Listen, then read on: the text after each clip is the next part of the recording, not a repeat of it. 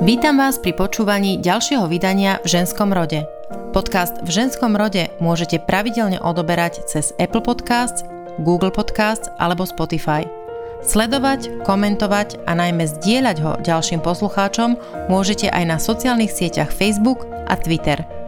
Teším sa, že ste súčasťou môjho dobrodružstva dávať šancu múdrym ženským myšlienkam, inšpiratívnym príbehom a hlbokým dušiam. V tomto diele sa zhovárame s muzikantkou Natáliou Dadíkovou, okrem iného aj o tom, že dneska si už asi málo kto spomenie, čo všetko odznelo v prejavoch na námestiach 17. novembra. Ale všetci si pamätáme, že spievala Marta Kubišová a čo spievala. Natália je živel. Povedala by som priam energetický úkaz. Spoznali sme sa cez sociálnu sieť, cez spoločnú kamarátku, ktorá ju odporúčila do klubu železných matiek. Osobne sme sa prvý raz stretli na krátkej káve, z ktorej sa stala dvojhodinovka o živote a záujmoch, ktoré mu dávajú zmysel. Kedykoľvek sledujem Natálinu virtuálnu stopu, zdá sa byť neustále v pohybe. Spieva vo Filharmonickom zbore Slovenskej filharmónie, cestuje, koncertuje, športuje, vyučuje deti hudbu, absolvuje rôzne kurzy a len prednedávnom dokonca promovala na vysokej škole. V ženskom rode dnes nie len o nádeji a láske, ale aj o hudbe v duši, túžbe po perfekcionizme a o tom, ako sa človek cíti, keď si plní sny. Vždy, keď si spomeniem na teba, alebo vždy, keď idem nahrávať do tohto štúdia, na 80% si na to spomeniem, ako si mi povedal, všetko je super, len prosím ťa, musíš veľmi veľa piť, lebo strašne ma irituje, keď počujem, že robíš. A keď som išla do štúdia dnes, hovorím si, no dobre, tak ešte aj dnes budem ju mať v štúdiu a bude počuť to priamo. Ale nebudem počuť. Tak to počuješ veľmi. Ty máš úplne absolútny sluch? Ja nemám absolútny sluch, kdeže. Ale mám ho dobrý, pretože s tým sluchom pracujem. Vlastne stále som nútená niečo počúvať, takže taká som potom precitlivala na to všetko, čo počujem. Ale ja som si zase cestou do štúdia dneska vravila, že a teraz karma, všetko sa mi dneska vráti, čo som tej Katke vyčítala, lebo ja zase mám taký nešťastný nejaký dar, že mne ten procesor v hlave strašne rýchlo pracuje a ja potom strašne rýchlo rozprávam. A to asi úplne nie je zase kompatibilné tiež s rozhlasovými reláciami a rozprávaním takto cez to vnímanie cez to ucho. Takže ja sa zase budem snažiť rozprávať čo najpomalšie. A čo najlepšie artikulovať. Najlepšie artikulovať. Ja som sa premýšľala som teda, že čo by sme sa mohli rozprávať my dve, keď sa budeme rozprávať o hudbe. Ja už som tu jednu ženu, klaviristku Katku Mills mala a veľmi krásne rozprávanie to bolo. Takže keď som rozmýšľala nad letom, ktoré pre mňa v prvom rade zosobňuje, že prázdniny, čo je na jednej strane krásna vec, na druhej strane napríklad pre rodičov vec pomerne stresujúca a tristná, lebo musia tie deti niekde dať. Ale teda proste to taký ten premosťujúci, že leto, deti, prázdniny a napadli mi rôzni ľudia, ktorí s deťmi pracujú. A ja musím povedať, že mňa fascinovalo za posledné mesiace, keď som sledovala u teba na Facebooku pár fotografií, kde si dávala fotky detí a projektu, takého hudobného projektu. Niečo mi o tom prosím ťa povedz, lebo to bolo úžasné pozerať. No, moja dcéra, 8-ročná, študuje tu v Bratislave na francúzskej škole. A vo francúzskej škole vznikla taká požiadavka, pretože im prišla ako keby z francúzskeho ministerstva školstva ako keby na stôl, že jednoducho má sa v školách posilniť hudba ako také antidotum tej dobe, kedy deti veľmi visia na telefónoch, prestali spolu komunikovať, majú tie hlavy nad tými telefónmi a prezident Macron veľmi rýchlo zakročil s tým svojim expertným tímom a povedali, že a okamžitý zákaz telefónov na základných školách, potom už aj na stredných školách, že jednoducho telefóny nemajú čo robiť na vyučovaní. A čiže francúzske deti na školách nesmú mať telefóny. A oni nielen, že urobili takýto zákaz, ale zároveň chceli byť proaktívni nechceli byť len nejaký represívny, že niečo len zakážme, chceli zároveň to vyvážiť niečím, že tak a teraz podporme naspäť tú socializáciu tých detí. Nejako, že jednoducho tak povedali, že hudba je vynikajúci prostriedok toho, aby tie deti mali tie interakcie medzi sebou, aby spolu nejak zmysluplne trávili čas, aby niečo spolu kreatívne vytvárali a tak ďalej. No a ja ako hudobný publicista som o tomto napísala článok s takým pomerne veľkým nadšením, že pozrite sa, nasledovania hodná vec vo Francúzsku, ako sa pekne deje. A o 2 týždne už som bola aj, tak povedať, na koberček vo francúzskej škole, že no dobre, pani Dadíková, no tak my to tu, my sme francúzska škola, my ideme podľa francúzskych regulí, naozaj nám to tu prišlo na stôl, musíme od budúceho školského roku robiť školský zbor, musíme robiť hudobné aktivity v nejakej väčšej miere a vy tomu rozumiete, vy ste od toho profesionál, poďte to pre nás robiť. Takže takto som sa ocitla tento školský rok vlastne, ktorý už máme za sebou úspešne na francúzskej škole ako učiteľ hudby a človek, ktorý tam zastrešuje všetky tieto hudobné aktivity. A ty si mohla vlastne ten obsah teda vymyslieť sama? Keďže teda tá metodika ešte nebola asi, hej, dostali ste nejaké zadanie, ale to zadanie si mohla ty naplniť tým, čím si chcela? Prišli také všeobecné inštrukcie z toho francúzskeho ministerstva školstva a takto to bol projekt spoločný ministerstva školstva a ministerstva kultúry. To bolo na tom pekné, že tie dve ministerstva sa spojili v tom spoločnom záujme, takže prišli také nejaké všeobecné, rada použijem slovo, že noty, že zhruba čo by ten obsah mal byť.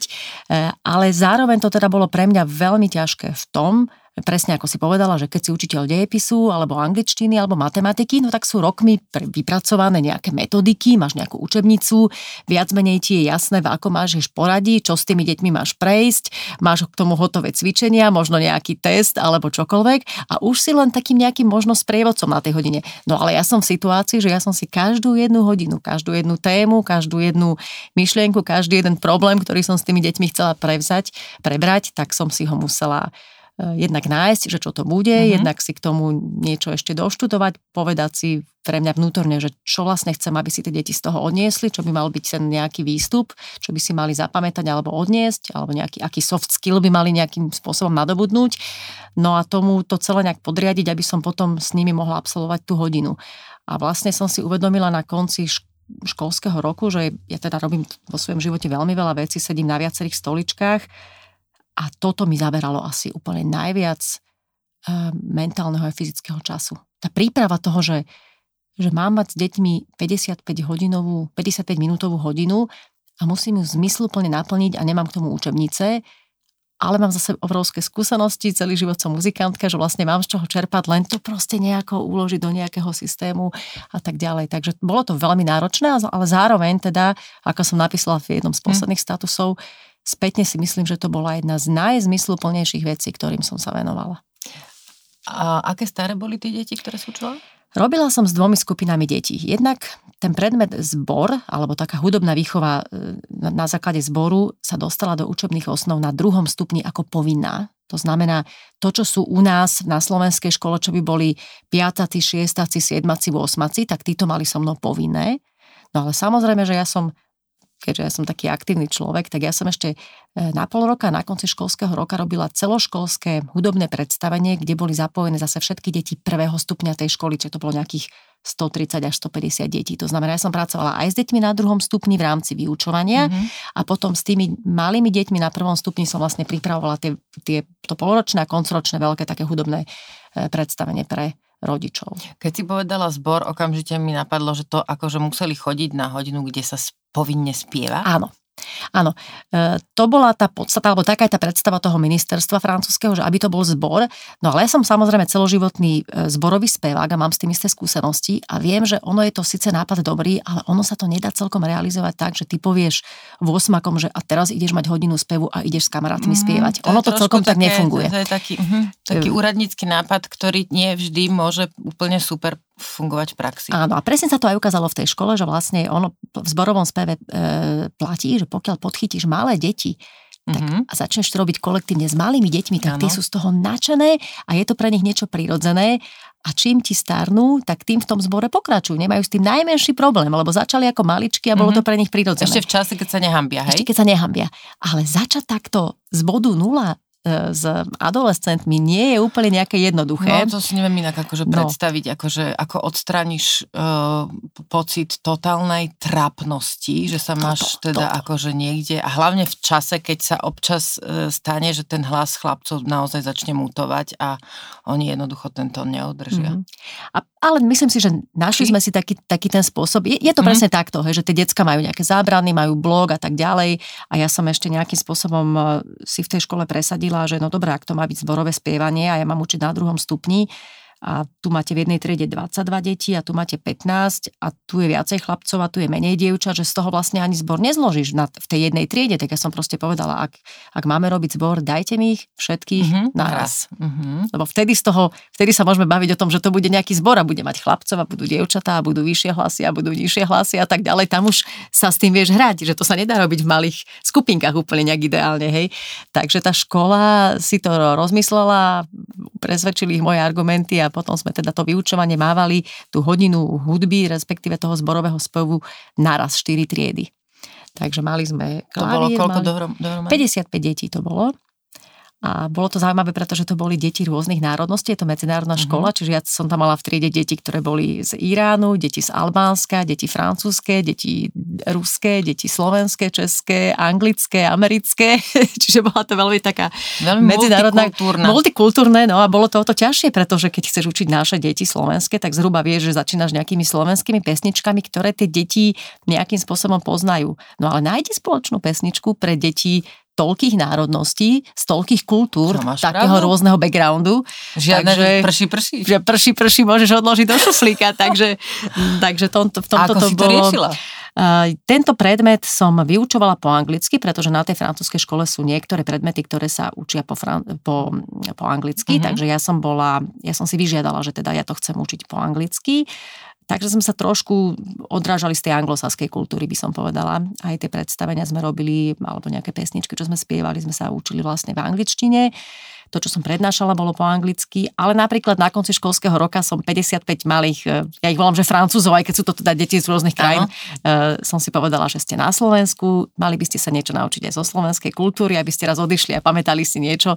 Tak na konci roku sme ako záverečnú pesničku spievali Jankov Modusov Úsmev. Takže všetky tie deti, ktoré rozprávajú rôznymi jazykmi, sa naučili vlastne takú slovenskú tradičnú peknú popovú, kvalitnú, optimistickú pesničku a spievali sme to rodičom a bolo to strašne fajn. Janko Lehocký takmer prišiel s nami na to predstavenie, ale v ten deň musel odcestovať, ale mali sme ho slúbeného, že Janko Lehocký tiež príde. Tak to by bola aký zážitok aj pre nich. Show, hej. Takže poznali príbeh, vedeli, kto bol Modus, vedeli, kto je Marika Gombitová, som im porozprávala. Lebo my sme s tými deťmi prebrali samozrejme klasiku, prebrali sme jazz, prebrali sme operu, prebrali sme balet a prebrali sme aj populárnu hudbu a ja som ich učila. Jeden z tých soft skillov, ktorý som ich chcela naučiť, bolo, že rozoznávať, že v čom vlastne spočíva rozdiel medzi klasickou hudbou a medzi populárnou hudbou. Ona to má množstvo svojich takých kontrastov, takže my sme sa snažili to nejak spolu analyzovať a učila som ich počúvať hudbu a hľadať v nej tie rozdiely, takže my sme vlastne prebrali aj populárnu hudbu.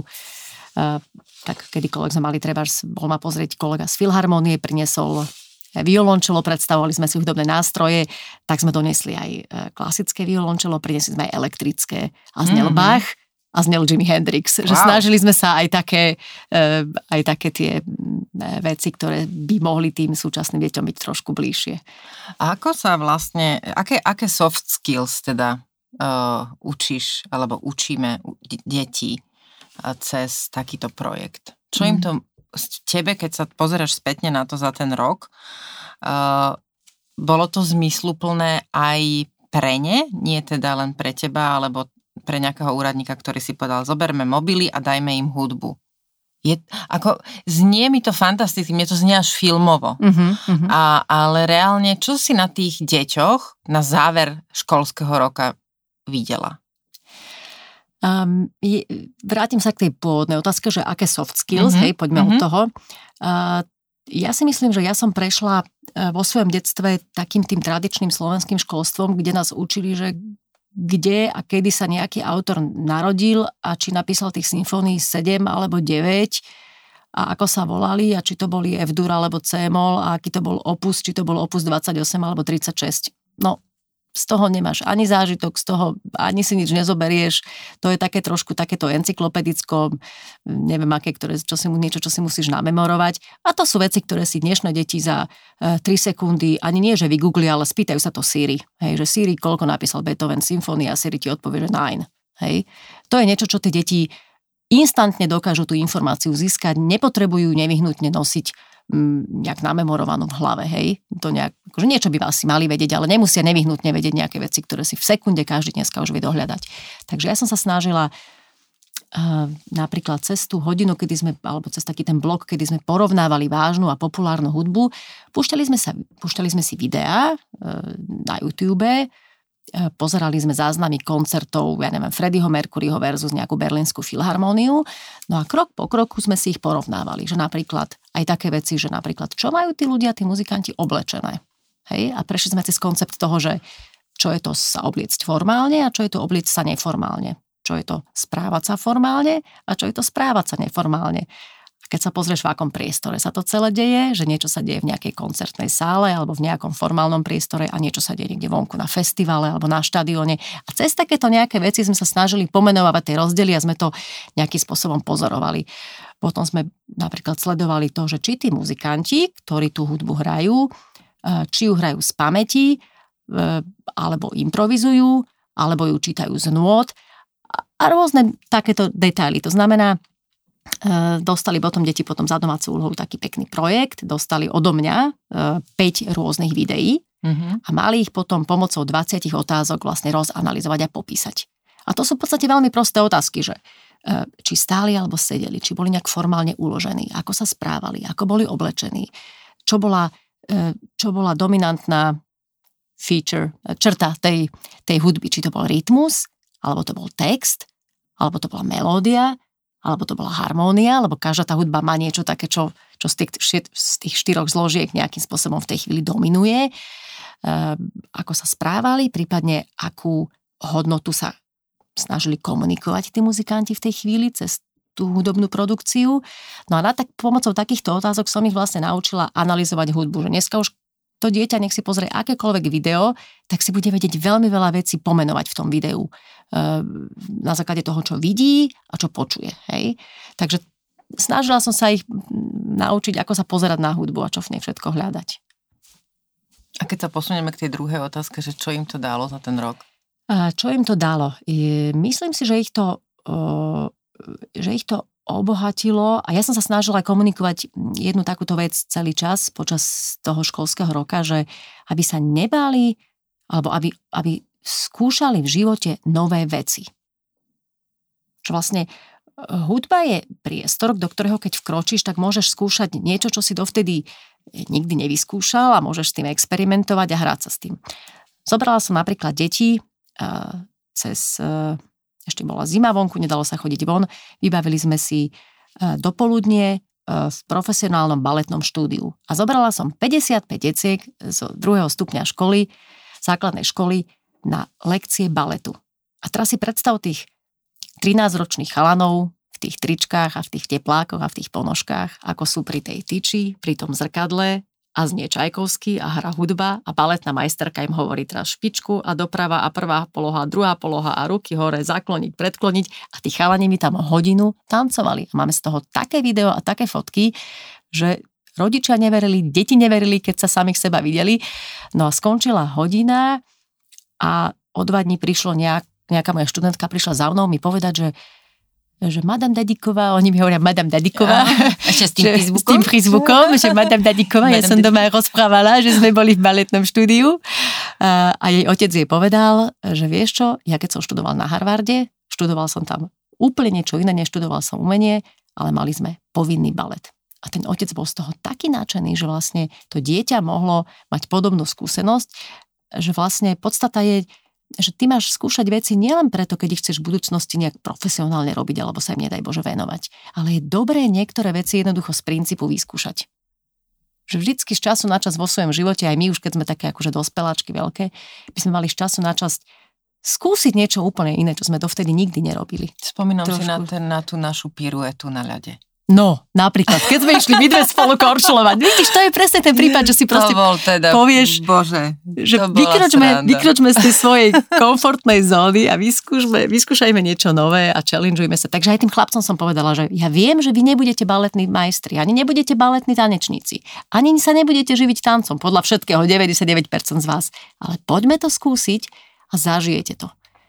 A potom, keď tú hodinu baletu zažili a potom sa znovu na ďalšej hodine k tomu vrátili, sme si púšťali nejaké videá z nejakého Boľšovho teatra alebo niekde nejaké také pekné, sme tú hodinu ešte dokončievali tú tému, tak zrazu to vedeli oceniť, že teda, ale to je námaha, akože toto vedieť urobiť a hento vedieť, my sme to skúšali a to vôbec nie je jednoduché, to len tak jednoducho vyzerá, ale keď to skúsiš, zrazu máš tú skúsenosť, vieš, koľko námahy to stojí, že to nie je len také, že tancovať, že to je len tak, hej, alebo... Tak lebo ono to vyzerá len tak. To vyzerá len tak, keď to vieš. Len tie hodiny za tým nemáš. Vieš čo, toto je fascinujúce pre mňa počúvať, normálne značením nad tým rozmýšľam, že vlastne je to pravda, že keď v úvodzovkách prinútime alebo dáme možnosť deťom vyskúšať niečo iné, ešte skôr ako sú dospelí a sa rozhodnú sami, že aha, dobre, prekročím svoj tieň alebo vykročím z tej svojej komfortnej zóny v rámci nejakej svojej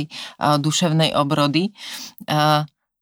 Tie deti podľa mňa takýmto spôsobom učíme oveľa väčšej otvorenosti a tolerancii voči iným. Lebo práve tá ich skúsenosť toho niečoho, čo možno už druhýkrát nezažijú, ale ten jeden jediný krát to zažili, im vlastne dá lepšiu perspektívu a lepšie vnímanie toho kontextu a života, v ktorom sa pohybujú. Mm-hmm. Že vedia lepšie aj oceniť napríklad spolužiaka, ktorý hrá na trúbku a že zistia, že je také trápne, ty hráš na trúbku, ale keď si to vyskúša, tak zistí, že to nie je také jednoduché a vie oceniť, že ten spolužiak to vie. Mm-hmm. Alebo teda napríklad aj ten balet. Hej. A týka sa to hocičoho, lebo pozorovať niekoho, kto vie dobre, alebo kto ovláda to majstrovstvo, presne to nám dáva ten pocit, že môžeme hodnotiť, ako dospelí potom, že môžeme hodnotiť iných dospelých a to, čo robia, ako keby sme mali na to nárok. A nevidíme za tým tú ich prácu, prípravu, tú obetu, ktorú tej práci dali. Mm-hmm. A len mudrujeme a nevidím za tým tú prácu. Hej, že proste preto na Slovensku býva toľko, alebo vo svete proste milión futbalových hráčov, ktorí by to oveľa lepšie zahrali, alebo proste tých kaučov všelijakých rozhodcov a proste všetci stoja a komentujú. Mm-hmm. Všetci by to urobili lepšie, ale nikto to sa do toho nemá. Mhm. Ja som dala deťom na začiatku roku hneď v septembri priestor, že sme si určili, ja som sa spýtala, že kto z nich chodí niekde na nejakú hudobnú výchovu, kto hrá na nejaký nástroj. Každú jednu hodinu nejaké iné dieťa dostalo na začiatku hodiny priestor ukázať tým ostatným spolužiakom, že ja hrám na husle, ja hrám na drumbľu, ja hrám na klavír, alebo ja hrám na violončelo, ja hrám na gitaru. A každú hodinu sme začínali tým, že niekto z tých 55 študentov, jedno z tých detí prišlo a zahralo. Je jedno na akom leveli, niekto bol v tej hudobnej škole len 3 mesiace, niekto mal za sebou 6 rokov intenzívneho hrania, tie deti boli na rôznych úrovniach, ale každý sa jednoducho postavil pre tú triedu, odprezentoval sa, porozprával o tom svojom nástroji, porozprával, akú hudbu má rád a bol to veľmi pekný priestor sa odprezentovať na niečom takom mimoškolskom. Lebo tie deti sa poznali, že presne vedeli, kto je aký dobrý z matematiky, komu ide dejepis, kto je dobrý v geografii a zrazu objavili niečom, že netušili, že jeden ich spolužiak hrá na klavíri tak, že sme z neho všetci odpadli. A ten chlapec zrazu proste narástol v očiach tých spolužiakov. Zažil úspech na úplne inom, na nejakom inom poli, že možno v iných veciach ani neexceloval, v iných veciach nebol dobrý, nemal kredit alebo povesť toho nejakého premianta a zrazu všetkých absolútne prekvapil tým, že aký bol ten chalan muzikant. A A získal si rešpekt do tých spolužiakov. Že to vieš aj cez tú hudbu, takéto nejaké také ľudské veci, vieš proste, že nie je všetko len o tých znalostiach, ktoré máš, ale aj o nejakých takých dároch a talentoch. Nedá mi spýtať sa ešte k tomu spievaniu, lebo stále ma to fascinuje. Ja si totiž to pamätám, keď sme museli na hodinách hudobnej výchovy spievať, aké tristné to bolo pre niektorých spolužiakov. A nechcem tým len povedať, že chlapcov, ale prevažne chlapcov, lebo teda sú aj dievčatá, ktoré nevedia spievať, alebo sú také typy, ktoré jednoducho nevedia. Nejde to. Čo vtedy? Hudba je skvelá v tom, že ty nemusíš, aby si hudbu užila a využila všetky jej benefity, ty nemusíš byť nevyhnutne jej interpret, ty môžeš byť predsa veľmi vďačný konzument tej hudby. Aj to dneska vidíš, že ľudia jednoducho nadšene chodia na koncerty, chodia do divadla, idú na balet, čítajú si o hudbe, zaujímajú sa o ňu, ale nemusia ju nevyhnutne sami tú hudbu robiť, hej? Že vlastne ty vieš byť v rámci tej hudby veľmi vďačný, veľmi pozorný posluchač alebo konzument, alebo ako to povedať, hej? A keď naberieš tú odvahu a nájdeš v tom tú pasiu, tak jednoducho môžeš byť aj interpret a môžeš ním byť v akomkoľvek veku a v akomkoľvek štádiu. Je to úplne... V tomto je to skvelé, že a ja poznám naše rovesničky, ktorým deti začali chodiť na zúšku a oni si povedali, že a skúsim to aj ja s tým klavírom. A chodia aj oni na tú zúšku a tiež sa doma pomaličky po jednoduchých cvičeniach snažia krôčik za krôčikom robiť nejaký progres. No, a je to veľmi dobrá vec, pretože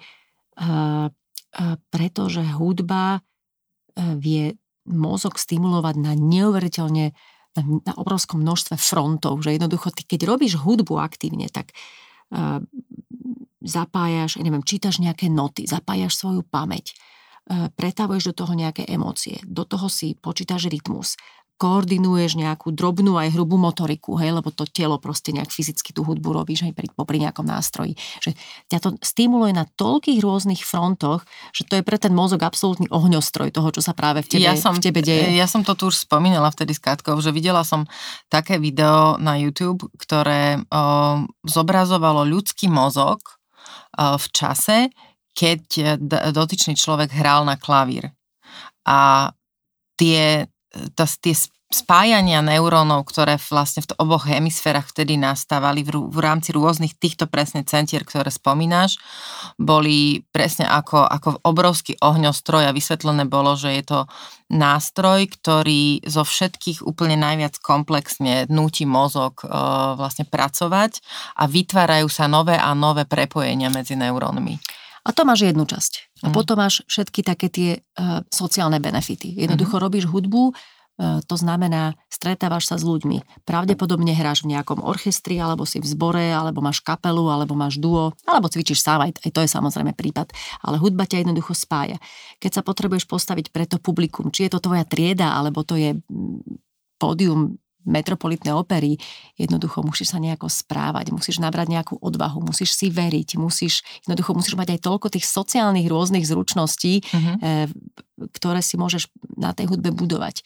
Potom taká vec, ak funguješ v tých veľkých kolektívoch, musíš vedieť v tých kolektívoch jednoducho fungovať vo veľkej skupine ľudí. Musíš sa vedieť prispôsobiť, musíš vedieť tolerovať, musíš vedieť ustúpiť a presadiť sa, keď ti to nejde niekedy. Prekonávať trému, verejne sa prezentovať, hej, verejná prezentácia, to je niečo, čo sa vieš na hudbe naučiť, postaviť sa pred tú sálu, byť tam sám za seba v tej chvíli. Takže je tam obrovské množstvo takých celkom potrebných zručností, ktoré môžeš nadobudnúť, keď robíš hudbu. Je to krásne rozprávať o tom, lebo väčšinou sa hovorí skôr o takých veciach, ako že šport, dajme tomu, alebo teda, hej, že vedomosti a práve tak nejaké to memorovanie a že mňa fascinuje teda, že niekto povie, že zoberte im mobily a naplňte to hudbou a nie niečím, ja neviem, hodinami matematiky alebo napríklad tým športom, hej, že hudba mi príde taká ušľachtilá. Nedá mi ešte, si spomenula tu, pred chvíľočkou si hovorila o tom, že ako sa oblečiem na koncert, alebo proste akým spôsobom ja idem niekde do nejakej sály počúvať a ako budem pri tom vyzerať. Ja sa priznám, že keď idem na koncert, do filharmónie, tak je to také zmiešané. Ja vždy chodím s deťmi, teda poviem to tak prosto, že nahodená. Mm-hmm. Považujem to za dôraz a dôkaz úcty. Aj voči tým hudobníkom, aj voči tým ľuďom, ktorí tam budú sedieť so mnou. A voči sebe samej, že vlastne mám takú výnimočnú príležitosť, kedy idem proste tú svoju dušu nakrmiť. Uh-huh. Tak sa k tomu aj tak postavím, že teda nejdem tam v rifliach alebo proste len tak v nejakom bežnom tričku a nohaviciach, ale dám si na seba niečo pekné, urobím si aj ja z toho nejaký svoj zážitok. Ale čoraz viac mám pocit, že nechcem povedať, že je väčšina tých, ktorí to takto nemajú, zatiaľ sa mi to nestalo, ale všimla som si, že teda chodia ľudia a možno viac asi do divadla ako na koncert nejakej vážnej hudby, taký trošku už ležernejšie poobliekaný. Mm-hmm. Ako sa na to pozeráš ty za tú hudobnú obec, za tých, ktorí tam vlastne stojíte na tom javisku a teda nám odovzdávate tú hudbu? Mm-hmm. Je to také dôležité, alebo je to úplne jedno? Že dôležité je, že tam vôbec príde niekto? Ono to nesúvisí podľa mňa ani s tou hudbou, ani s tým interpretom, pretože poviem ti veľmi pekný príklad, môžeš ísť do Viedenskej filharmónie, môžeš si pozrieť nejaký veľký klaverný koncert alebo nejaké veľké dielo, nejakého malého, alebo čokoľvek si ideš pozrieť do Viedenskej filharmónie, prídeš do budovy Muzik Vereinu, jedna z najslavnejších hudobných sál koncertných na tomto svete, na tejto planéte, a nájdeš tam veľmi stroho a formálne a veľmi slušne oblečených ľudí. A tá istá Viedenská filharmónia urobí raz za rok vonku v Schönbrunne koncert pre 100 000 ľudí a môžu hrať identický program a tí ľudia prídu v rifliach a je to v poriadku. Pretože prišli do iného prostredia. To je trošku dané tým ja venue. Rozumiem, že keď si vonku v parku, a napríklad v Európe to nie je až také bežné, ale v Amerike som veľakrát zažila také tie open air, také tie piknikové koncerty. Uh-huh. A keď prídeš na open air piknikový koncert do parku, no tak prídi v šortkách a prídi v sandáloch, pokojne v kroksoch, hej. Uh-huh. Ale ako náhle vstupuješ do tej krásnej budovy a sme v Bratislave a tá Reduta je podľa mňa najkrajší palác v tomto meste, ktorý máme z tých reprezentatívnych, tak človek podľa mňa je aj blbé, aby tam prišiel v nejakých flip-flopoch a v nejakom tielku. Že jednoducho to je, ani to není tou hudbou, ako je to podľa mňa tým prostredím do ktorého vstupuješ a kráčaš. A podľa mňa, ak vedieme tie deti k tomu, že máme úctu k tým priestorom alebo k tej inštitúcii, má to zmysel. Keď si zoberieš, keď som spomenula slovo inštitúcia, keď si zoberieš, my sme relatívne mladá krajina, my nemáme nejakú takú extrémne veľkú históriu, ako majú nejaké Francúzska alebo iné takéto nejaké tradičné krajiny. A ak v tejto krajine niečo pretrvalo, a celkovo aj v spoločnosti, nielen na Slovensku, teraz to trošku otočím, tak jednoducho tie hudobné inštitúcie, napríklad filharmónie a operné domy, to sú jedny z najstarších inštitúcií v tých spoločnostiach. My nemáme nejak veľa inštitúcií, ktoré by mali za sebou 70, 80, 90 ročnú históriu. Slovenské národné divadlo stojí na prahu. Z tej sezóny máme 100 rokov, máme Slovenské národné divadlo. 70 rokov máme Filharmóniu, Lučnicu. 1993. Že? Áno. Jasné, chápem, čo chceš povedať. Keď prídeš do Ameriky, aj tam je dobre nejaká spoločnosť. Ford funguje asi od čias Forda, hej, ale nie je tam veľa inštitúcií, ale pozrieš sa na New Yorkskú filharmóniu alebo na Metku a to sú 100-150 rokov staré inštitúcie. Viedenská filharmónia, Berlínska filharmónia, to sú inštitúcie, ktoré desiatky, stovky rokov pretrvali v tých spoločnostiach. Mm-hmm. To znamená, my by sme k tým inštitúciám mali takú nejakú úctu, nejakým spôsobom preukazovať. Tak nás kotvia v tej histórii viac ako čokoľvek iné. Nekotvia nás politické elity, tie proste odveje čas, ale máš pravdu, že vlastne tá kultivovanosť, kultúra a ušľachtilosť ducha vlastne súvisí práve s takýmito kotvami, ako sú takéto inštitúcie kultúrne. No. Ty si členkou Slovenskej filharmónie a spievaš tam. Ako to bolo tvoj sen? Že to bolo tvoje, že od malička, že keď sa ťa spýtali, Natálka, čo ty budeš, keď budeš veľká? Nebol to môj sen od malička, pretože som ako malička netušila o existencii nejakej filharmónie v tom čase, ale je fakt, že ja spievam od 5 rokov v zbore. Ten zborový spev ma sprevádzal úplne po celý môj život, aj celú moju rodinu. Takže ja som vlastne od malička, od 5 rokov spievala v zbore. Takže ja keď som prišla do filharmonie ako tuším, teraz si nepamätám, 33 ročná na konkurs, tak ja som tam mala 28 ročnú prax, som tam uvádzala pomaly, čo bolo nerealistické, samozrejme, ale ako for to samozrejme bolo tak. Takže ja som spievala od malička v zbore, na základnej škole, na strednej škole, potom som vyštudovala konzervatórium, potom som sa chvíľku venovala niečomu inému a potom po rokoch ja som vlastne zistila, že hudba je asi niečo, čo mňa naplňa a čo je jednoducho mojim nejakým mojou nejakou životnou cestou a tak som tak trošku potajomky nikomu nepovediac poza chrbát mojej profesorky spevu vybehla na konkurs do Slovenskej filharmónie. Mala som 9-mesačné dieťa a kamarátka mi ho vonku kočikovala pred budovou. To je dosť šialený obraz. To je dosť šialený obraz. A ten konkurs som prešla, takže skoro som prerazila strop, ako som sa potešila a potom som bežala na ihrisko kočikovať s našou dobrou kamarátkou Helgou, ktorú tiež poznáme z nášho klubu a teraz jej hovorím, že čo som to spravila Helga, že však ja mám doma 9-mesačné decko a zároveň ma prijali do filharmonie a teraz čo? A ja som bola zrazu taká, že nie, až vtedy ti to došlo, hej? Že zostanem s tým dieťaťom, že jasné. To je nezmysel, nepôjdem do roboty a tá Helga, že tak, išla si do toho, máš to za sebou, dala si to, tak to pekne skúsiš. Tak sme to tam na tom ihrisku medzi tými deťmi na tom pieskovisku riešili a povedala som si, dobre, však skúsim to a keď to pôjde to, keď sa to bude dať s tým materstvom zlúčiť, tak to pôjde, keď sa to nepôjde, no tak nič sa nedeje, hej. No a všetko sa to samozrejme podarilo, všetko to išlo, podpora bola zo všetkých strán.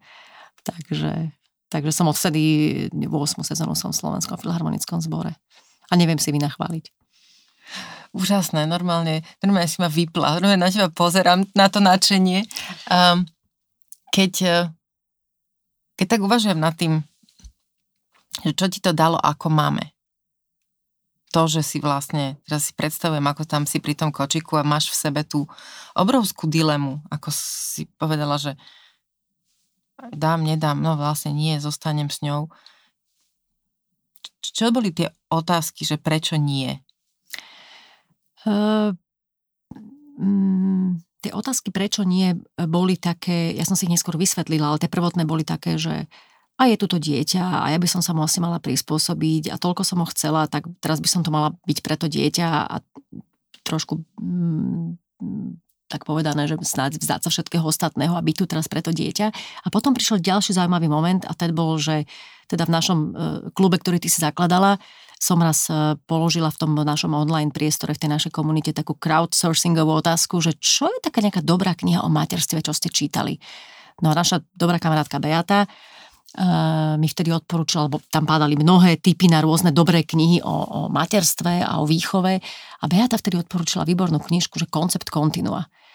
A to bola knižka o žene, ktorá chodila do Amazónie ako vedkyňa skúmať ako antropologička, ako sa správajú nejaké tie kmene nedotknuté tou civilizáciou a ona vlastne začala nachádzať také zaujímavé paralely medzi tým, že ako videla ona, že ako tá západná civilizácia vychováva deti a ako to robia tie tradičné nejaké civilizácie a tá knižka je malička, útla, ona nie je ani dobre napísaná, ona je veľmi tak, ja keby som bola nejaký editor, tak ju kompletne prekopem, ale keď si vyabstrahuješ to, čo tá kniha chcela povedať, tak jeden z tých takých ústredných motivov tej knihy bol, že my sa v tých západných civilizáciách snažíme tie matky prispôsobiť tomu dieťaťu. A v tej tradičnej kultúre, niekde v Amazónii, niekde v pralese, žena porodí dieťa a to dieťa sa stáva súčasťou jej života.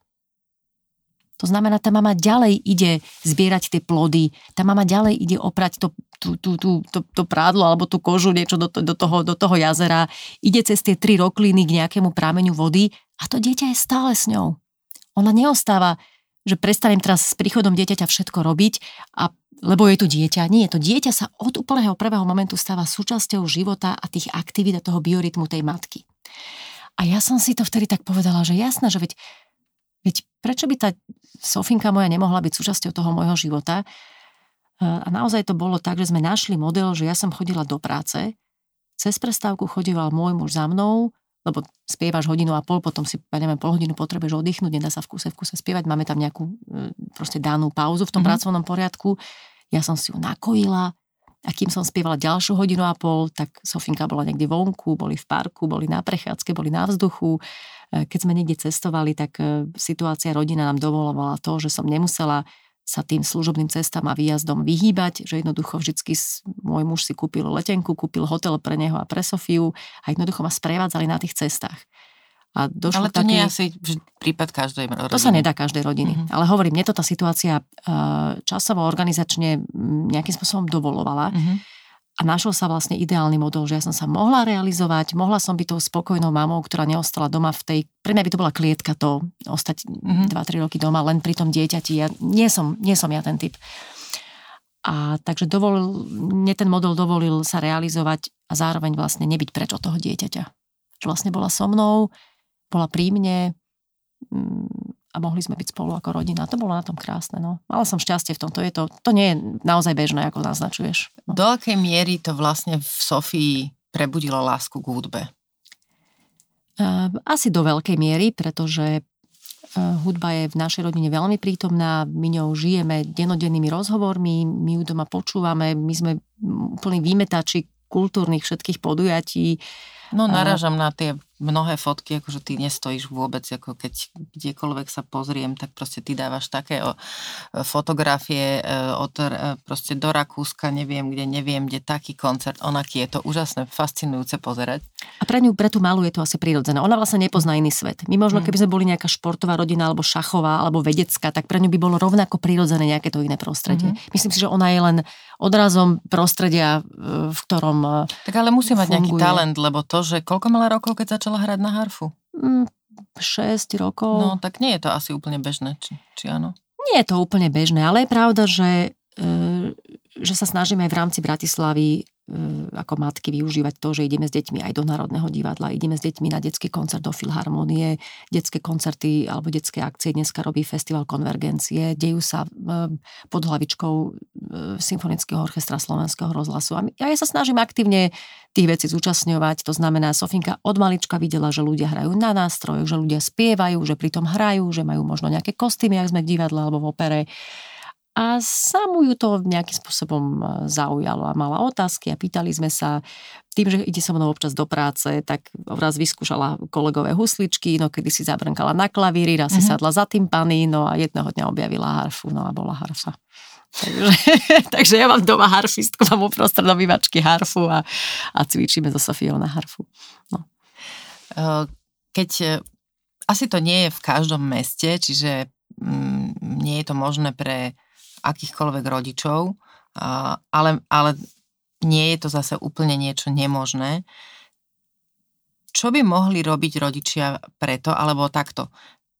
Ak rodičia začnú svoje deti brať na nejaké hudobné alebo kultúrne, z tvojho pohľadu hudobné podujatia, čo to vlastne môže v tých deťoch spraviť?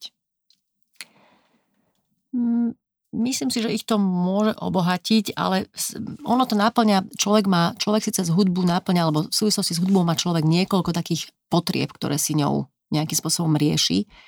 A keď tie deti naučíme, že si tie potreby vedia cez tú hudbu náplňať, tak to vedia v budúcnosti využiť. Jedna z tých potrieb je napríklad potreba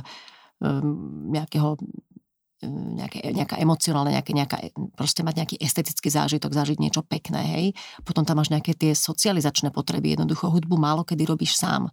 Hej, ty to poznáš sama, že naše dievčatá v klube sa veľakrát pýtali, otec ide mať narodeniny, alebo mama má sviatok, naši majú výročie, kam ich môžem zobrať, čo je dobre v divadlách, čo je dobre vo Filharmónii a tak ďalej, že plníš si cesto nejaké takéto, naplňaš si tie socializačné nejaké potreby, jednak málo kedy tú hudbu zažívaš sám, ideš na koncert s niekým, hej, je to také zážitkové. Potom niektorí ľudia si cez tú hudbu riešia také nejaké symbolické potreby, napríklad nejaký ten status, že idem do Filharmónie znamená patrím medzi nejakú skupinu ľudí, ktorí jednoducho vyznávajú istú kultúru, isté nejaké hodnoty a tak ďalej. Chcem sa vyhnúť tomu, aby sme hovorili o nejakých elitách a manieroch. Presne, v zmysle takého nejakého manierizmu. Chcela by som veľmi... Ja si totiž to... Možno, že je to také klišé, ale pamätám si to ja sama zo seba, že keď som ja prežívala pubertu, tak som v tej dobe moji rodičia kúpili kazetový magnetofón, normálne, že Walkman som mala, čo potom vlastne MP3 prehrávač, teraz mobil, už je to smiešne vôbec hovoriť o nejakom kazetovom Walkmane, ale bohužiaľ áno, už som dosť stará na to, že som ho mala. A pamätám si, že som vlastne svoju pubertu trávila so sluchadlami na ušiach a počúvajúc kazety a práve teda Marika Gombitová bola jedna z tých interpretiek, ktorú som počúvala často.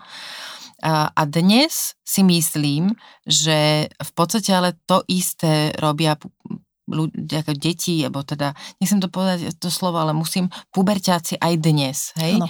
Že mobil, slúchadlá a tú hudbu v tom období izolácie samých seba, lebo nechcem teda povedať, že to je samozrejme tá socializácia na festivaloch, OK, ale to zatvorenie sa sám do seba cez hudbu a v slúchadlách, ja si myslím, že to prežívajú proste dospievajúci aj dnes. Prežívajú a doplním ťa ešte v tom zmysle, že veľakrát je to aj u tých mladých ľudí a hlavne tam otázka aj nejakých hodnôt alebo vyznávania nejakých hodnôt. Cez hudbu si totiž, málokto si to uvedomuje, ale my si cez hudbu sa utvrdzujeme v nejakých hodnotách, ktoré vyznávame. Aby som ti dala nejaké pekné príklady. Dneska si už asi málokto spomenie, čo všetko odznelo v prejavoch na námestiach 17. novembra. Ale všetci si pamätáme, že spievala Marta Kubišová a čo spievala. Hej? Alebo ideš na Festival Pohodu. Celá tá pohoda je o nejakých hodnotách, o nejakom presvedčení, o nejakej kultúre, o niečom. A tí ľudia, ktorí na tú pohodu na tie 3 dni idú, lebo tam idú diskutovať, lebo tam budú nejaké debaty, lebo tam budú nejakí lídri, lebo tam budú nejakí opinion makery, lebo tam budú nejaké osobnosti, ktorých oni proste nasledujú. To je celé o nejakých hodnotách. A ten moment, že prídeš napríklad, teraz boli veľké protesty za slušné Slovensko, hej, a v momente, keď tam tí ľudia vyšli do ulic, tie masy tých ľudí nespokojných vyšli do ulic a už to bol taký nejaký akt participácie, že ideš na to námestie, ale v momente, keď tam ten chalan zaspieval tú slovenskú hymnu a tí ľudia sa spontánne pridali, tak v tej chvíli sa aktívne stali súčasťou toho diania, aktívne tam participovali, začali spievať a všetci tvrdia, že to bolo to silné, keď ten dav zaspieva. Keď idú ľudia v nedeľu ráno do kostola, čo tam robia spolu? Vyznávajú tam nejaké hodnoty, niečo tam riešia, k niečomu sa hlásia a potom o tom spievajú. Že jednoducho cez tú hudbu si veľmi často utvrdzujeme nejaké hodnoty, ktoré vyznávame. A to môže byť prípad tých mladých ľudí. Preto počúvajú nejakých spevákov, ktorí v tých svojich textoch o niečom spievajú, či to je o láske, o nešťastnej láske, alebo o tom, že som večne bez peňazí, alebo revoltujem proti niečomu a tak ďalej. Je to veľakrát o hodnotách. Len to takto nemajú možno pomenované. Musí byť muzikant a spevák perfekcionista?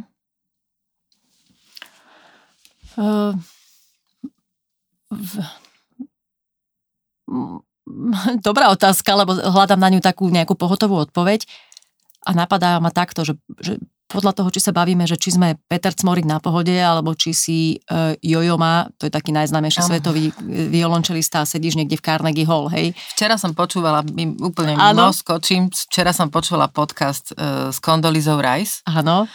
A ona hovorila, musím povedať tento príbeh, lebo ja som sa tak strašne smiala, rozprávala vlastne svoj život a ona teda začínala ako muzikantka, ako koncertná klavíristka so snom, že bude koncertnou klavíristkou. Zlomilo sa to v nej v momente, už teda bola na vysokej škole, keď zistila, že nie je perfektná. Mm-hmm. Že sú aj lepší od nej. Na nejakom, tuším, summer camp, ako v letný camp spomenula. Proste povedal, že to bol pre ňu šokujúci zážitok a rozhodla sa, že zmení svoje profesionálne pôsobenie a teda orientáciu študijnú a teda je jedno, skončila teda ako poradkyňa prezidenta pre národnú bezpečnosť a na nejakom podujatí sa teda s Jojomom stretla a on jej hovorí, že a počul som, že teda vy ste klavíristka boli a ona, že áno, on hovorí, že tak to by sme si niekedy mohli spolu zahrať a ona hovorí, áno, samozrejme a teda jedným uchom, no druhým von zdvorilosť na small talk na nejakom podujatí a potom hovorí, ten príbeh bol, že no a už keď som teda v tom bielom dome prišla za mnou raz sekretárka, hovorí, že mám pre vás na telefóne na linke teda čaká Yo-Yo Ma. A ja som sa jej spýtala, teda ona hovorí, Condoleezza hovorí, a ja som sa jej spýtala, ten Yo-Yo Ma? Mm-hmm. A ona hovorí, áno, ten Yo-Yo Ma. Mm-hmm. A čo chce? A no, chce, aby ste s ním išli zahrať na koncert. A teda ocitla sa pred, skrátim to teda, boli na tom koncerte, ona hovorí, tak na tom pódiu hral som vedľa mňa Yo-Yo Ma, 2,5 tisíca ľudí v publiku. Ale tam som si uvedomila, že aké úžasné rozhodnutie som urobila, keď som sa nestala koncertnou klavíristkou. Mm-hmm. Lebo som pochopila, že keby som pokračovala v tom štúdiu, nesedela by som na pódiu s Yo-Yo Ma, nehrali by sme spolu, mm-hmm. lebo som nebola tak dobrá. Mm-hmm. Ale zmenila som svoje štúdium, stala som sa tým, kým som. A práve preto, že som povratkyňou pre národnú bezpečnosť, môžem sedieť a hrať s Yo-Yo. Krásny príklad, krásny. A to môže svedčiť aj o tom, že Condoleezza Rice je jedna z tých žien, alebo jeden z tých ľudí, ktorí ako sa zvykne hovoriť, že ktorých nezaujíma Mont Blanc, oni chcú ísť na Mount Everest. To je taký ten vnútorný perfekcionizmus, že chceš byť niečom dobrý a to nie je zlá vlastnosť. To, ja si myslím, že niektorí to kritizujú, že oni to sú takí perfekcionisti. Nemyslím si, že je to nevyhnutne nejaké. Myslím si, že to sa vie pretaviť v niečo veľmi dobré a je to vlastnosť, ktorá muzikantom môže veľmi pomôcť. A čo sa stane, keď v prípade, alebo teraz stalo sa ti niekedy, že teraz ste mali koncert, spievate a čo sa stane, keď niekto zaspieva falošný tón? Stane sa to, alebo nie nikdy? Príspeve ani nie, lebo tú hudbu máš tak zautomatizovanú a pokiaľ si dobre nacvičil to, čo máš hrať, tak sa ti nestane, že by si dal zrazu falošný tón. Skôr sa môže stať, že skočíš na iné miesto, než si mal, alebo že ti vypadne text, alebo, mm-hmm. dáš iný text.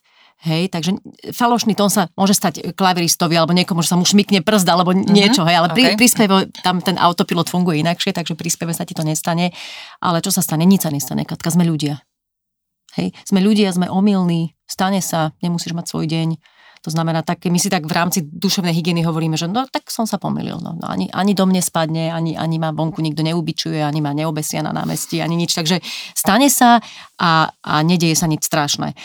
Ale na hudbe možno by som otvorila takú jednu zaujímavú tému. Na hudbe je zaujímavé to, že keď sme sa bavili o nejakej profesii a tak ďalej, tak sa hovorí, že ak chceš sa stať expertom v nejakej oblasti, mm-hmm. tak z bodu 0 do levelu, že expert, zhruba by si mala venovať tej profesii alebo tomu niečomu asi 10 tisíc hodín času. Áno. Hej? No a platí to všade inde, len nie v hudbe. Lebo? Pretože predstav si, že by si sa chcela stať, ja neviem, dneska profesionálnou fotografkou, alebo chceš byť najlepším, neviem, ornitológom na Slovensku, alebo plastickým chirurgom, tak začneš študovať a do 10 rokov by si mala dosiahnuť zhruba ten level expert, hej. No to sa dá všade, len nie v hudbe. Pretože v hudbe na to potrebuješ 25 000 hodín a keď sa rozhodneš v 18, keď sa všetci rozhodujú po maturite, že kam ideš študovať, tak keď sa rozhodneš v 18, že chceš byť muzikant, to už sa nedá, to už je neskoro. Akože, nie, že by si sa nestala, ale už to nebude expert level a už nebudeš profesionálny muzikant, ktorý bude hrať v Carnegie Hall. Keď si zoberieš všetky tieto príbehy tých veľkých muzikantov, to sú ľudia, ktorí začali, Katka Milos, započúvala som až rozhovor, ona mala 4-5 rokov, keď začala, potom išla cez celú zúšku, potom išla cez konzervatórium, potom ideš cez akadémiu a jednoducho v momente, keď vstupuješ na ten trh ako hotový expert level hráč, tak máš za sebou 25 000 hodín prípravy. 2,5-krát toľko, koľko v iných mnohých veľmi rešpektovaných povolaniach od lekárov, architektov, právnikov, kohokoľvek. Jednoducho rozhodnúť sa 18-ročný, že chceš byť profi muzikantom, už zvykne byť, tak povedec, neskoro. Ale nie vždy to asi platí pri spevákoch, lebo teda minimálne Adriánu Kučerov som nestretla ráno na káve, tak ona bola práve ten prípad, ktorý ten talent vlastne v sebe objavila až pomerne neskoro, neviem, či nemala 24. Už bola po pedagogickej, na nejakom štúdiu pedagogiky. Ale je to asi výnimka. Áno, pri spevákoch je to trošku výnimka, pretože speváci môžu v detstve spievať koľko chcú, jednoducho príde puberta, hormonálne nejaké zmeny, mení sa ti to ústrojenstvo a tak ďalej a ty to musíš potom poobjavovať úplne celé na novo. To znamená, u spevákoch to neplatí, ale keď sa bavíme o instrumentalistoch, hej. Okay, o hudobníkoch. Tak, o hudobníkoch v zmysle nástroj, tak jednoducho to sú ľudia, ktorí to majú oddreté úplne od malého decka. A myslím si, že my muzikanti tak trošku robíme chybu, že to nejakým spôsobom nepripomíname a že tí ľudia nám po takto náročnom štúdiu ostávajú uväznení platovo niekde na úrovni. No, nechce mi to ani k ničomu nejakému prirovnávať, aby som niekoho nedehonestovala, ale tí ľudia by si teda rozhodne zaslúžili o niečo lepšie ohodnotenie za to, koľko oni museli venovať úsilia tomu, aby si ich tí v piatok večer vo Filharmonii mohla počuť hrať tak, ako hrajú. Otázka je, že ono v podstate stále rozprávame o tom, aká veľmi dôležitá je prítomnosť kultúry v našom živote, ako tie inštitúcie hudobné držia náš svet každodenný, ani si to vlastne neuvedomujeme. Ako nás kultúra a hudba zušľachťujú ako ľudské bytosti, ako nás robia jemnejšími, príjemnejšími asi a vnímavejšími jeden k druhému a konec koncov aj k sebe samým, lebo podľa mňa do tej hudby, keď sa ponoríš, tak objavuješ svety v samej sebe a v samom sebe dovtedy možno nepoznané. Ale keď príde v úvodzovkách na lámanie chleba, tak asi to nie je prostredie, do ktorého sa sypú veľké peniaze. A tá kultúra je vždy skôr poddimenzovaná, ako hovoríš. Lebo si možno ľudia neuvedomujú, aké dôležité to je. A fascinujúce je, a opäť to zdôrazňujem, ten projekt, o ktorom sme hovorili na začiatku, ja si neviem ani predstaviť, že by takéto niečo prišlo z našich ministerstiev. Že by taký nápad, a teraz nehovorím, že tam nie sú ľudia, ktorí by boli schopní, alebo teda neboli schopní niečo také vymyslieť, ale taká tá prázdna racionalita a to pozeranie, čo je dôležité a že dôležité sú nejaké merateľné výsledky, kde proste vieš štatisticky povedať, že takto sa to zlepšilo, túto nám to narastlo, sú oveľa podstatnejšie pre niektorých ľudí ako niečo, čo vlastne nevieš odmerať. Lebo ako sa odmera ušľachtilosť ducha? Ako odmeráš to, či tvoje dieťa končí školský rok s nadšením a radosťou, že má za sebou prvý koncert v živote. Možno aj posledný, ja neviem teda, ako ten projekt bude pokračovať ďalej, ale vieš, že to je veľmi tá ľudská radosť, ako nejaká veličina sa nedá odmerať. To je asi na tom také neuchopiteľné no. Ale bolo by to úžasné. Keď rozmýšľam nad tým, že či by si mohla, alebo mohol, teda by sme nehovorili, že len učiteľky, zobrať z tohto nejakú inšpiráciu aj nejaká učiteľka alebo učiteľ, ktorí toto počúvajú, pre svoje vlastné hodiny, čohokoľvek, teda asi nie matematiky, ale konec koncov matematika a hudba veľmi úzko súvisia.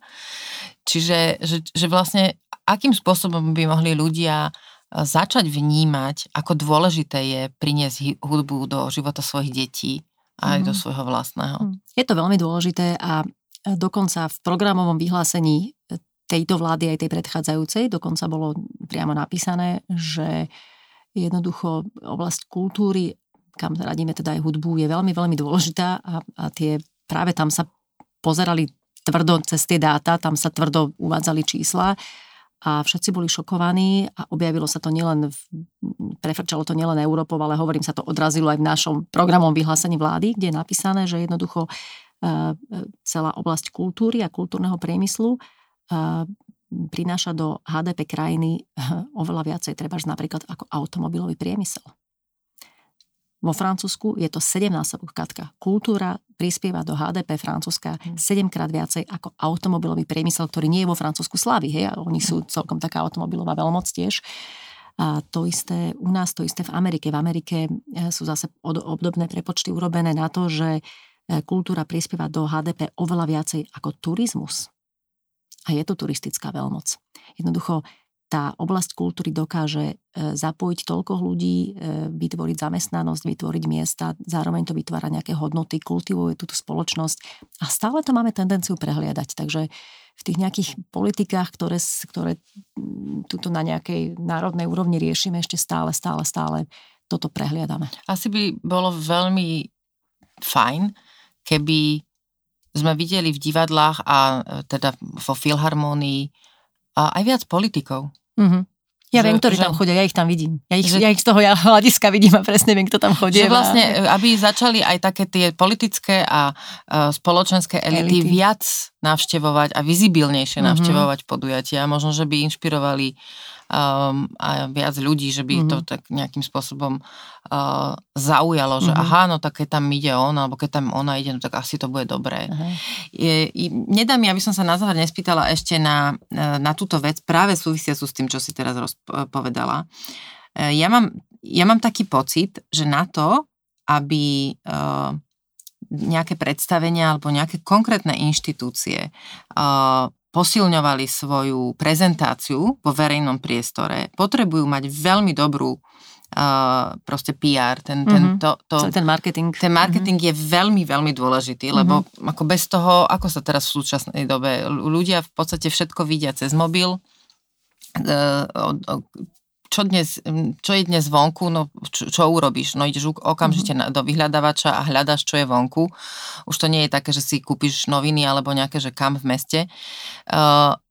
Máš pocit, že sú naše inštitúcie na tom dobre v tomto? Ja som teraz končila jedno štúdium a témou mojej akademickej práce bol práve marketing verejných kultúrnych inštitúcií a v tej práci som teda žiaľ musela skonštatovať, že tak ako v tých inštitúciách pôsobia naši najlepší umelci, či je to Národné divadlo, či Filharmónia, či nejaké, máme ich 31 tých verejných, ktoré majú priamo kontrakt s Ministerstvom kultúry a máme tam tých najlepších z najlepších, ktorí v tejto krajine, v tej kultúre niečo znamenajú po tej umeleckej stránke. No a po tej marketingovej sú v rukách úplných amatérov. Nie, že by som nimi opovrhovala, ale sú to na tých marketingových oddeleniach sedia ľudia, ktorí vyštudovali väčšinou kulturológiu alebo vyštudovali hudobnú vedu, to znamená, sú to odborníci v úplne inej oblasti, než v tom, čo majú robiť. A ten marketing je predsa jedna exaktná veda už dneska, ktorá má nejaké princípy, ktorá sa riadi nejakými jednoducho poučkami a niečo je v nej už za tých x rokov prebádaných a kultúrny marketing sa študuje na svetových univerzitách, ja neviem, 40-50 rokov. No a u nás stále na oddeleniach marketingu sedia muzikológovia. No ale to sú ľudia, ktorí študovali niečo úplne iné a potom žiaľ aj ten marketing tak vyzerá. A každý deň sme, ty či ja, alebo ktokoľvek, kto ide, kto sa pohybuje po tejto planéte, každý deň podliehaš asi 10 000 rôznym reklamným podnetom. Hej. No a pokiaľ sa tie kultúrne inštitúcie nepobijú o ten svoj mediálny priestor alebo tú svoju pozornosť, no tak im ho ten privátny sektor a ten komerčný sektor veľmi rád uchmatne, hej. To znamená, mali by sa veľmi rýchlo tie inštitúcie spamätať a mali by urobiť v seba reflexiu, že jednoducho zverme marketing do rúk odborníkov, nechajme ho robiť marketérov. Ktorá zahraničná inštitúcia porovnateľná robí podľa teba dobrý marketing? No, cez takú špičkovú a hĺbkovú reformu, aj organizačnú, aj manažérskú, aj marketingovú. Takú veľkú reformu absolvovala pred 5 rokmi Česká filharmónia, ktorá bola rovnako ešte v tom čase by som povedal, že štátny moloch, kde boli prebujnelé odbory, kde nič nefungovalo, kde sa len hádali a kde bola nízka úroveň a kvalita. A prišiel ten osvietený manažér, ktorý si dal urobiť analýzu toho prostredia, ten pozicioning, pohral sa s takýmito vecami, povedal si, že kam chce tú inštitúciu v nejakých strednodobých a dlhodobých horizontoch dostať. No a prešlo 5 rokov a Česká filharmónia sa dostala do top 20 svetových orchestrov, majú fantastický marketing, sú miláčikom domáceho publika, natáčajú pre svetové labele, hudobné a tak ďalej. To znamená, oni sú príkladom toho, že keď veci chytia do rúk profesionáli a je tam nejaká vízia, je tam niečo zadefinované, že o čo sa snažíme, kam ideme, komu slúžime, v akom geografickom priestore sa o to snažíme, tak potom vidieť aj výsledky. Takže to je také nasledovania hodné. Čiže tam by bol taký príklad. To by bol taký príklad, ale dneska robia fantastický marketing, samozrejme, Metropolitná opera, Viedenská štátna opera, Berlínska filharmónia, pretože pochopili základné pravidlo, že marketing v hudbe sa nerobí cez programový marketing, ale cez inštitucionálny, ale to by bolo na samostatnú jednu reláciu. Takže to nebudem ani otvárať túto tému. Na záver vyberiem 3 otázky. Čo robíš, keď si sama doma? Čítam si. A nepočúvam hudbu. Mám ticho všetko. My sme paradoxne taká tichá domácnosť, že my tej hudby máme toľko cez deň, že ja keď som doma, tak ja mám rada ticho a knižku. Z čoho si mala niekedy strach a už nemáš? To je to tvoje otázky, Katka. Z čoho som mala strach a už nemám? Mala som asi z viacerých vecí strach. A ako som sa prehúpla cez 40-ku, tak neviem, či to je tým lepším pomerom, že človek má viacej testosterónu, tak nejak viacej si verí a viacej si je taký nejak istý tým, čo robí, že som sa na veľmi veľa frontoch ukludnila a verím si. Takže prestala som sa strachovať, že čo keď toto, čo keď tamto. Neviem ti povedať konkrétnu tému, ale cítim sa po 40-ke oveľa sebaistejšia, oveľa viacej si verím. Ako ja som si verila aj pred 40-kou, ale som si taká sebaistejšia s všetkým, čo robím. A posledná, čím by si bola, keby si nebola tým, kým si? Fíha. Ja som asi taký jeden z tých ľudí, ktorým je málo 24 hodín denne. Že keby ten deň mohol mať takých 36, tak mňa priťahuje tak strašne veľa oblastí, v ktorých by som si sama seba vedela predstaviť, že by som vedela pôsobiť, že rozhodne, keby som nebola muzikant, tak veľmi rada budem interiérový dizajner alebo fotograf, alebo budem podnikať v niečom, čo mám celkom tak vyhliadnuté, takže asi keby som nebola muzikant, nič tragicky by sa nedialo, robila by som čokoľvek iné. Si tie sny vedela plniť. Mám toľko snov všelijakých, že mám málo hodín cez ten deň, aby som to všetko realizovala. Ďakujem, že ste počúvali môj podcast V ženskom rode. Ak vás tento rozhovor zaujal, vypočujte si aj tie ostatné. V ženskom rode môžete sledovať a zdieľať aj na Facebooku. Napíšte mi svoje názory, nápady a hodnotenie. Už o týždeň v stredu sa na vás teším s novým dielom.